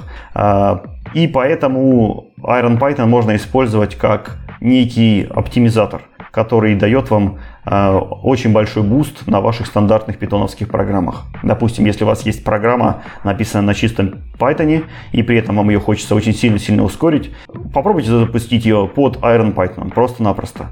Обычно это дает э, очень хорошую производительность, и, в принципе, больше ничего оптимизировать не нужно. Просто-напросто поменять рантайм. Э, у Python существует две ветки. Это ветка второй версии Python и ветка третьей версии. От второй версии уже пытаются отказаться более десять лет, но версия была настолько популярна, что в принципе до сих пор не везде это удалось. Но основные дистрибутивы, основные библиотеки, основные программы уже на данный момент э, все-таки мигрировали. У IronPython поддерживает точно так же две ветки. Последняя из второй это два точка семь точка одиннадцать. И, соответственно, третья ветка это три точка четыре точка ноль, сейчас она в альфе. Вот, если кому-то интересен Python, то посмотрите на реализацию по .дот нет, которая называется IronPython. Прекрасно. Я на самом деле думал, что ди эл ар уже как-то ну, сильно подзаброшен. Я, честно говоря, даже не был уверен, входит ли он в .дот нет пять, но, похоже, входит и живет и здравствует. Ну, по сути, ведь для поддержки ди эл ар ничего не нужно тебе от рантайма от самого. Тебе единственное, что нужно, это вот ключевое слово dynamic в C-Sharp. Все остальное сделано абсолютно рядом стоящей библиотечкой. То есть это library, которые не требуют ни изменения или, ни изменения рантайма, вообще ничего. Ну, то есть можно сделать динамический язык на .дот нет просто-напросто вот рядом стоящей библиотечкой, тебе для этого ничего не надо. Ну да, тогда, конечно, почему бы не работать на .дот нет пять. Хорошо. Давай, раз уж мы пошли в такие языковые и прочие тулы, как обычно, пойдем дальше по тулингу.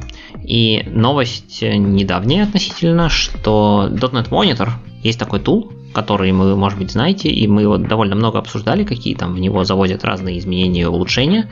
Он теперь стал официальным supported тулом, то есть теперь он получил статус нормального тула, а не там какой-то экспериментальной или превьюшной поделки. Может быть, имеет смысл напомнить, про что это, что он умеет делать? Да, соответственно, это штука, которая позволяет э, кроссплатформенно получать э, инфу от, о запущенных .дот нет Core и .дот нет пять процессах. Э, в некотором смысле похоже там, на и ти ви, да, то, что можно было сделать, или перформанс-каунтеры, но кроссплатформенным видом. И она сейчас доступна в виде .дот нет Global Tool, либо, соответственно, Docker Container Image, если вам это интересно. И помимо того, что он стал supported тулом, там есть еще некоторое количество улучшений. Во-первых, добавились то, что они называют egress-провайдеры. Есть ingress, а это egress, типа наружу. Потому что раньше нельзя было от этого тула... Он очень классно все писал на, на экран, но при этом получить из него данные каким-то образом, кроме как через эйч ти ти пи, было не очень эм, можно. Теперь в его четвертой превьюшке, которая сейчас вот недавно вышла, можно теперь настроить либо писать все это в Azure Blob Storage, либо вообще в файловую систему. То есть можно просто все, что он там мониторит, дампить в файловую систему и дальше с этим как-то разбираться. Дальше, второй момент. Он раньше собирал только вполне себе стандартные метрики, то есть либо System Runtime, либо Microsoft Aspen Core Hosting, потому что основная его цель была, конечно, самой команды Microsoft потюнить, помониторить то, как работают их собственный код, но теперь можно делать кастом метрики, то есть э, через event counter эмитить дополнительные метрики, и все это дело в итоге тащится наружу в формате Prometheus, который, я так понимаю, что более-менее стандарт, и, соответственно, вы можете это дальше подцепить куда угодно. И последняя штука, которую они завезли, это security, то есть теперь, чтобы постучаться вот к эйч ти ти пи endpoint, который есть у .дот нет Monitor, нужно, можно включить авторизацию по ключику, можно потребовать эйч ти ти пи эс и указать путь к сертификату, и, соответственно, есть пять эндпоинтов, это процессы, слэш-дамп, слэш-джи си-дамп, слэш-трейсинг, слэш-локс, которые требуют авторизацию, при этом есть еще эндпоинт, который слэш-метрикс, он не требует авторизации, потому что, ну, как правило, какой-нибудь там Prometheus или прочие другие штуки, типа графаны, ну, не очень хотят авторизацию, то есть проще забирать данные без авторизации, и так работало раньше, они не хотели ничего ломать в этом месте. В общем, простой конфигурации через обычный AppSettings.json вы можете добавить, как я сказал, некоторые ключики, ключики для авторизации и генерации точно так же через .дот нет пробел monitor, пробел generate key, то есть такая саб-команда сделана специально для генерации ключиков, которые вы потом указываете туда и указываете со своей стороны, со стороны клиента в теге, о, в заголовке authorization, эйч ти ти пи заголовке, и после этого все будет работать. То есть, в общем, если вам э, теперь вы можете ваш .дот нет Monitor, просто работающий там, например, в контейнере, выставить вообще практически наружу, ну, можно сказать, практически в интернет, и все еще не быть очень сильно э, беспокоящимся о том, что вы там какие-то данные, дампы ваших процессов отдадите наружу. Все-таки авторизация хоть как-то это защищает. Хотя, наверное, все равно плохая идея выставлять это совсем наружу в интернет. Но, тем не менее, тул как бы развивается, теперь это supported tool, так что если вам нужно мониторить ваши .дот нет Core и .дот нет процессы, можно на него смотреть и использовать в продакшене практически, особенно когда он до релиза доберется в .дот нет шесть. У нас еще один есть новый старый э, тул, который называется crossgen. Crossgen второй версии вышел. Да, пока он называется crossgen два, и действительно в статье, там даже есть отдельная секция про название, его сначала хотели назвать crossgen эр ту эр, ну типа Ready to Run, потом еще как-то, еще как-то, в общем, в итоге все звучало как-то не так, поэтому просто назвали crossgen два, и, и план такой, что когда crossgen один умрет, то crossgen два переименуют просто обратно в crossgen, и мы его будем так и знать дальше. Что это такое за тул? Это тул, который позволяет вам сделать ahead of time компиляцию, так что когда вы исполняете код в рантайме, джит уже либо совсем не нужен, либо почти не нужен. Там совсем в некоторых сценариях вы не сможете предкомпилировать все, но довольно большой кусок, вы сможете предкомпилировать, этот бинарный код кладется просто в отдельную секцию в вашем файлике в ди эл эр-ке и используется во время рантайма, если все, так сказать, складывается. То есть, если вы там не поменяли никакой код, если архитектура совпадает, вот это все, то тогда будет использоваться вот этот предкомпилированный код, что хорошо, потому что это ускоряет сильно запуск. Погоди, ну вот для ускорения сильно запуска у нас был ready-to-run. Зачем нам еще нужен CrossGen? Э, ну, ready-to-run, CrossGen это на самом деле довольно-таки заменяемые понятия, то есть они сильно связаны, и CrossGen это tool, ready-to-run это, так сказать, подход или концепция, не знаю, как это назвать, но Uh, у нас был CrossGen один, который все это позволял делать. Но CrossGen один это по сути своей по архитектуре был тот самый обычный .NET джит, который мы просто вытащили наружу из, значит, рантайма и добавили некоторые обертки, которые позволяют это все писать в правильный формат файла, а не в память напрямую, как джит это обычно делает, и все. А вот CrossGen два это новая клевая штука. Во-первых, это абсолютно новая кодовая база, и они его переписывают на C-Sharp внезапно. Джит, естественно, на плюсах написан, и CrossGen один был плюсовым тулом, CrossGen два это C-Sharpный тул. И второе, это оно теперь позволяет делать гораздо больше оптимизаций, потому что они научили CrossGen два трогать сразу несколько сборок. То есть, э, в чем проблема? Смотрите, раньше CrossGen один работал на одной сборке, то есть он брал сборку, он ее там как-то джитил, но допустим, у вас э, есть э, такой популярный паттерн, такой бывает, когда у вас есть какая-нибудь делелька, где сложены, свалены всякие хелперы, там какой-нибудь utils. Обычно все эти хелперы это какие-нибудь простые однострочники, они очень удобные и полезны в коде, но если они у вас лежат в отдельной сборке, то CrossGen один не мог заинлайнить такие вызовы, потому что они же лежат в другой сборке. Черт знает, где она там будет, какая версия этой сборки будет в реальном рантайме и так далее. Это не работало. CrossGen два теперь поддерживает штуку, они называют это version bubble. Если интересно почитать, ищите по version bubble, пузырь версии в дословном переводе. И вы можете CrossGen два подсунуть несколько сборок. Он их проджитит вместе, сделает инлайны между ними и запомнит, каких версий кто был и кого откуда он заинлайнил. Соответственно, в рантайме, если вы хотя бы одну из таких сборок подмените, он поймет, кто от этой сборки зависел, куда он что заинлайнил, и поймет тогда, что то, куда он заинлайнил, нельзя использовать в джитованном виде, потому что, ну, мало ли, поменялся код, который инлайнился. И тогда будет работать нормальный джит во время рантайма, и нормально все заджитит заново. То есть, э, учитывая, что обычно все-таки в релизе, например, мы не сильно часто подменяем сборки, то в целом кажется, что это неплохая техника оптимизации, которая позволит предкомпилировать э, достаточно быстрый, э, достаточно хороший, так сказать, код, достаточно хорошо оптимизированный, почти такой же, как джит нормальный в рантайме, по которому видна вся программа, и при этом иметь, так сказать, safety net, то, что называется, на предмет, если мы вдруг что-то подменили, или почему-то не совпала архитектура, или еще что-то произошло. В общем, вот, э, все это будет в шестом .дот нет, это, опять же, после .дот нет, как бы, мы обсуждали сколько-то выпусков назад, что, скорее всего, это будет, ну, так, полировка, причесывание для эл ти эс-релиза, но вот мы уже сколько всего обсуждаем, и какие-то новые фичи, новые тулы, новые что-то. Так что будет интересно еще дальше. Нам еще по полгода до релиза, так что наверняка еще что-нибудь завезут. Так, ну что ж, продолжим по хардкору. Я тут вижу, ты еще статейку от Маони принес. Да, старая статейка. Февраля примерно, что ли, если я правильно помню. Но мы что-то особо сильно не обсуждали. Давайте тоже быстро пробежимся. Напомним, что есть такая штука, мало ли для кого-то это будет актуально, и для каких-то сценариев вы узнаете что-то новенькое. Я веду речь о Pinned Object Heap, который на русском называется прикольной аббревиатурой пох. Это действительно новый тип кучи, который появился в .дот нет пять. Она, в принципе, уже есть в нормальном релизном рантайме. И вообще это все вокруг pin... Pin, pinned objects. Что такое pinned object?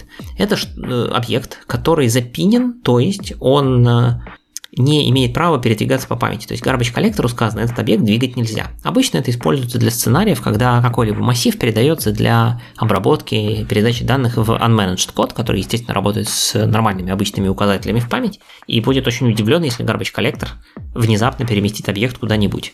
Ну, точнее, unmanaged код удивлен не будет, он просто продолжит писать по старому адресу, а вот garbage collector будет сильно удивлен того, что ему куда-то что-то записали. В идеальном случае пинить надо, конечно, на очень короткое время, и пинить очень желательно какие-то статические вещи, потому что статические вещи обычно никуда не двигаются, они живут все время программы, и поэтому запините вы их или нет, более-менее неважно.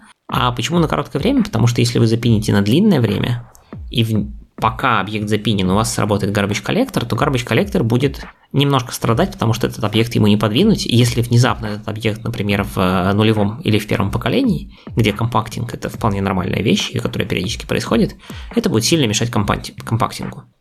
И из-за этого, на самом деле, чтобы хоть как-то с этим бороться, у garbage collector есть даже специальный режим, что такие объекты запиненные иногда не промоутятся в следующее поколение. То есть, ну, мы все там знаем из теории, из интервью и от Рихтера, что если объект был в нулевом поколении, то после сборки мусора он гарантированно окажется в первом поколении, а потом, соответственно, при следующей сборке мусора во втором. Так вот, на самом деле, для запиненных объектов это неправда. Если он был в нулевом поколении, после сборки мусора он может остаться в нулевом поколении. Если интересно почитать про это подробнее, ищите э, материалы с ключевым словом demotion. Обычно есть промоушен, а это демоушен. Дальше следующая штука. Мы обычно пиним массивы. И понятно, что как только мы говорим про массивы, мы редко, если мы пиним, это значит, что, скорее всего, у нас какой-нибудь там high-performance сценарий, и, скорее всего, вы используете array-пулы. Это немножко спасает, потому что array-пулы, там обычно массивы могут быть более-менее одинакового размера, они как-то могут быть разложены рядом случайно или не случайно, и поэтому там чуть проще, это просто большой объем данных, которые запинены и при этом не могут двигаться. Но если это так, то есть если у нас есть массивы, которые запинены, которые, например, достаточно долго запинены, мы знаем, что нам много придется работать с unmanaged памятью, то почему бы эти массивы вообще не вытащить из обычного хипа и не положить в отдельный хип? Подумала команда рантайма, а точнее garbage коллектора, а точнее Маони, и сделала отдельный хип. То есть он теперь называется Pinned Object Heap, там можно делать только, э, там можно хранить только массивы, больше пока ничего, и аллокейтить оттуда можно только массивы. И появилось две новых апишки в классе джи си. Это allocate array, туда передается длина и флажок pinned true, или allocate uninitialized array, туда тоже передается длина и флажок pinned true. Это означает, что массив не нужно там zero инициализить в начале, причем это не гарантирует на самом деле, что он не будет проинициализен, там есть сценарий, когда он все равно проинициализируется, но в целом как бы это говорит о том, что мне как вызывающему пофигу, что там лежит. По своей сути Pinned Object Heap это то же самое, что Large Object Heap, то есть он тоже принадлежит второму поколению, оттуда тоже будет происходить сборка мусора, то есть если вы там потеряли ссылку на массив, он, конечно, тоже соберется, но это отдельная структура, поэтому она не так сильно фрагментирует Large Object Heap. И для того, чтобы иметь возможность обозначать, что теперь находится в ген два, теперь у нас есть, ну, не совсем в ген два, неправильно сказал, раньше у нас был как бы ген ноль, ген один, ген два и Large Object Heap. А теперь у нас есть нулевое, первое, второе поколение, Large Object Heap и Pinned Object Heap. Поэтому вместе Large Object Heap и Pinned Object Heap теперь называются User Old Heap. Внезапно. Вот. Почему Old? Не знаю, почему Old, но вот так написано. Видимо, потому что там живут старые объекты. Это нетолерантно. Я не знаю почему, но вот это называется, да, такая аббревиатура. И справедливости ради, статья Маони, где этот термин вводится, это единственное место, где я это встречал. Хотя она говорит, что в коде поменялось. То есть это важно, если вы полезете в код garbage коллектора, то ищите там теперь не лох, а юох. Еще одна очень неудобная для русскоязычного э, слушателя аббревиатура. И как и раньше, ну, точнее, не как и раньше, пинить можно у нас только blittable объекты, то есть те, которые эм, не содержат managed references внутри себя, то есть массивы, которые не содержат managed э, references, и ровно такие массивы можно аллокейтить в этом pinned object heap. Другие нельзя, это будет runtime exception. Как-то так. Так, у меня еще есть одна новость с февраля. .дот нет Foundation открыл Speaker Directory. Это специальное место, где собираются различные докладчики, которые могут прочитать доклады. И, в принципе, это место интересно нам тем, что там могут собираться спикеры просто со всего мира, которые могут поговорить про .дот нет. Это могут быть как докладчики, так и менторы, которые обучают новых спикеров.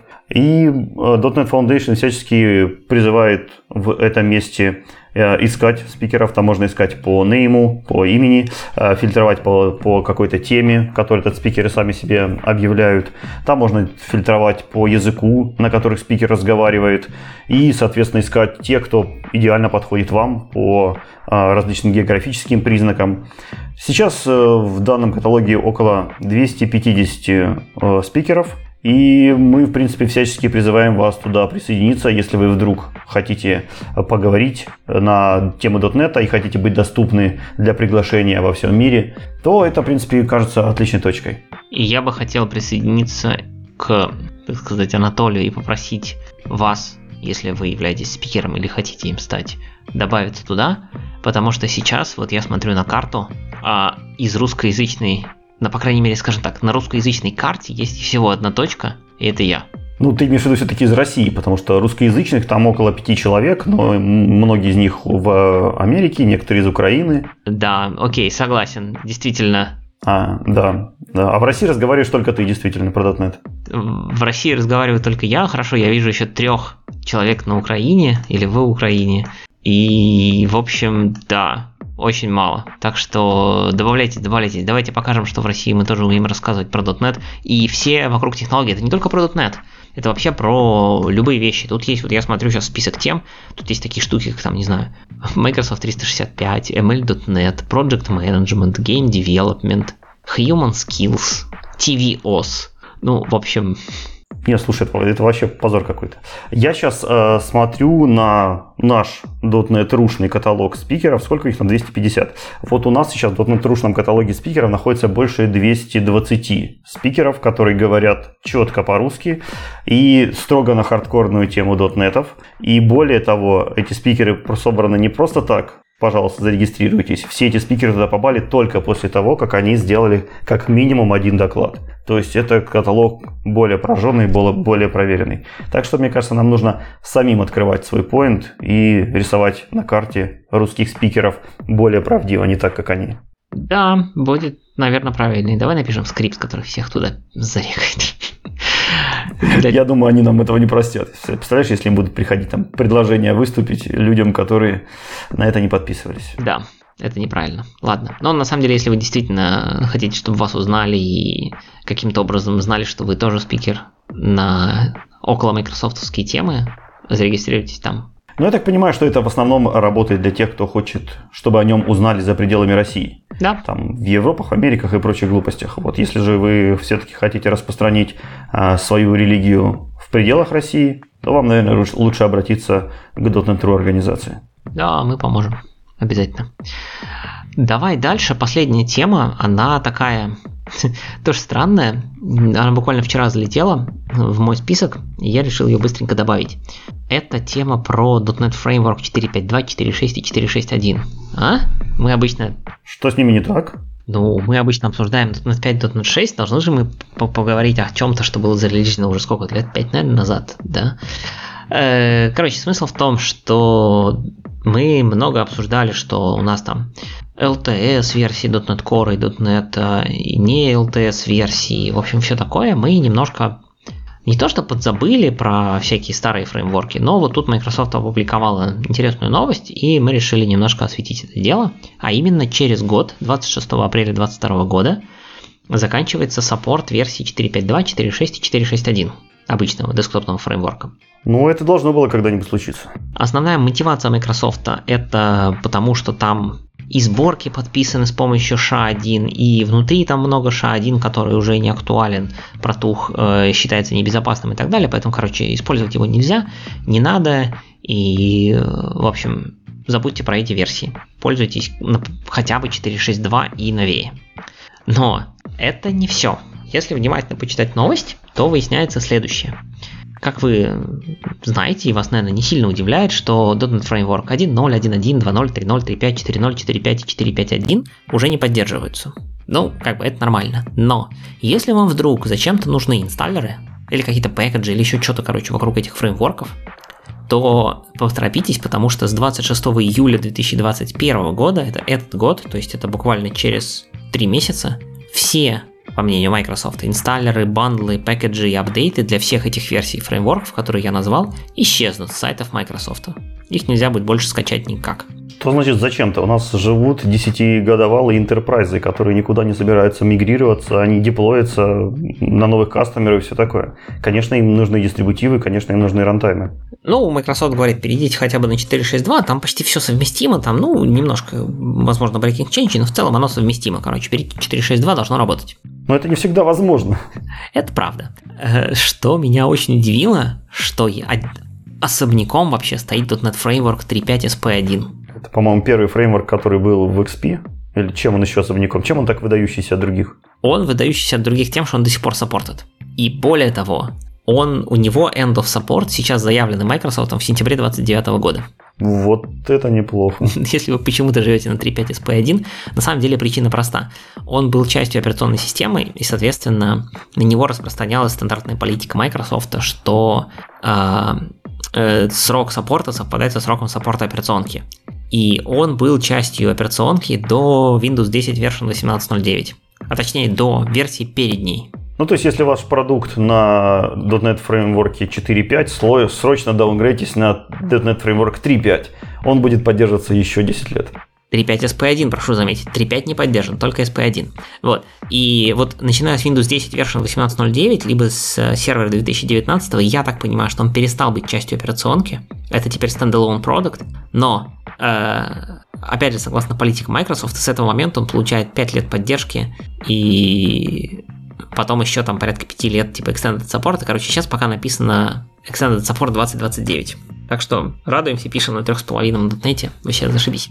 И ищем торренты с официальными дистрибутивами .дот нет Framework четыре пять, четыре пять один. Да.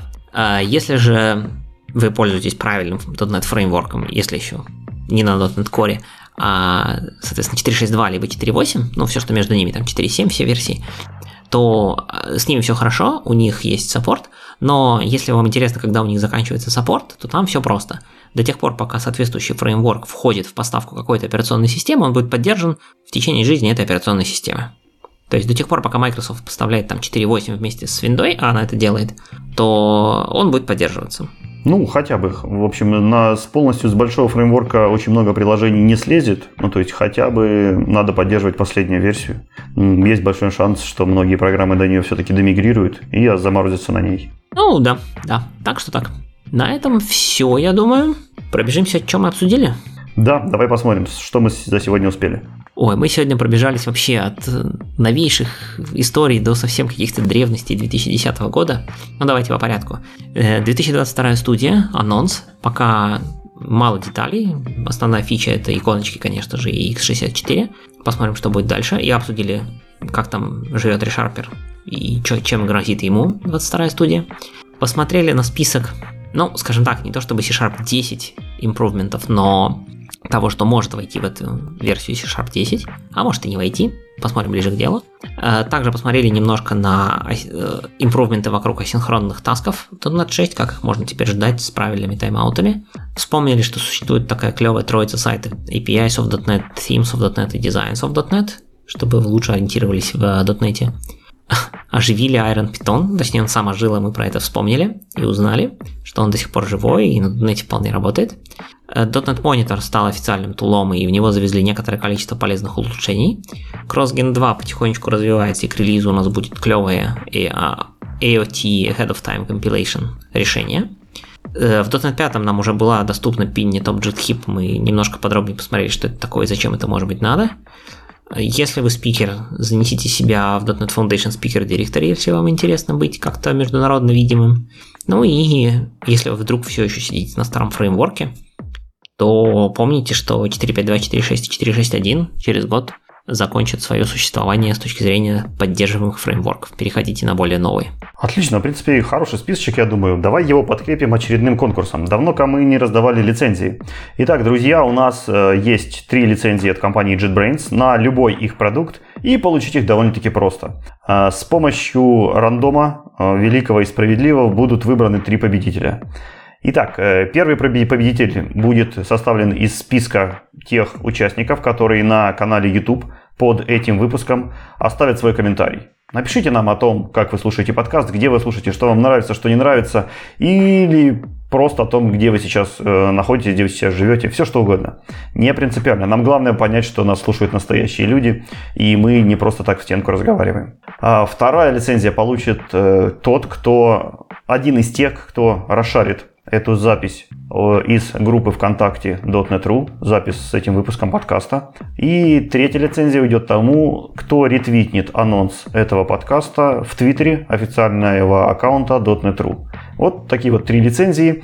Розыгрыш состоится через семь дней после публикации этого анонса и также будет опубликован под, под этим выпуском, поэтому следите за нашими комментариями. Вот. Еще мы в прошлых выпусках объявляли о более глобальной поддержке нашего подкаста, о том, кто, кто нам может по- помочь какими-то более серьезными вещами. За это мы обещали э, книгу Рихтера. Э, к сожалению, добровольцев набралось не так уж и много.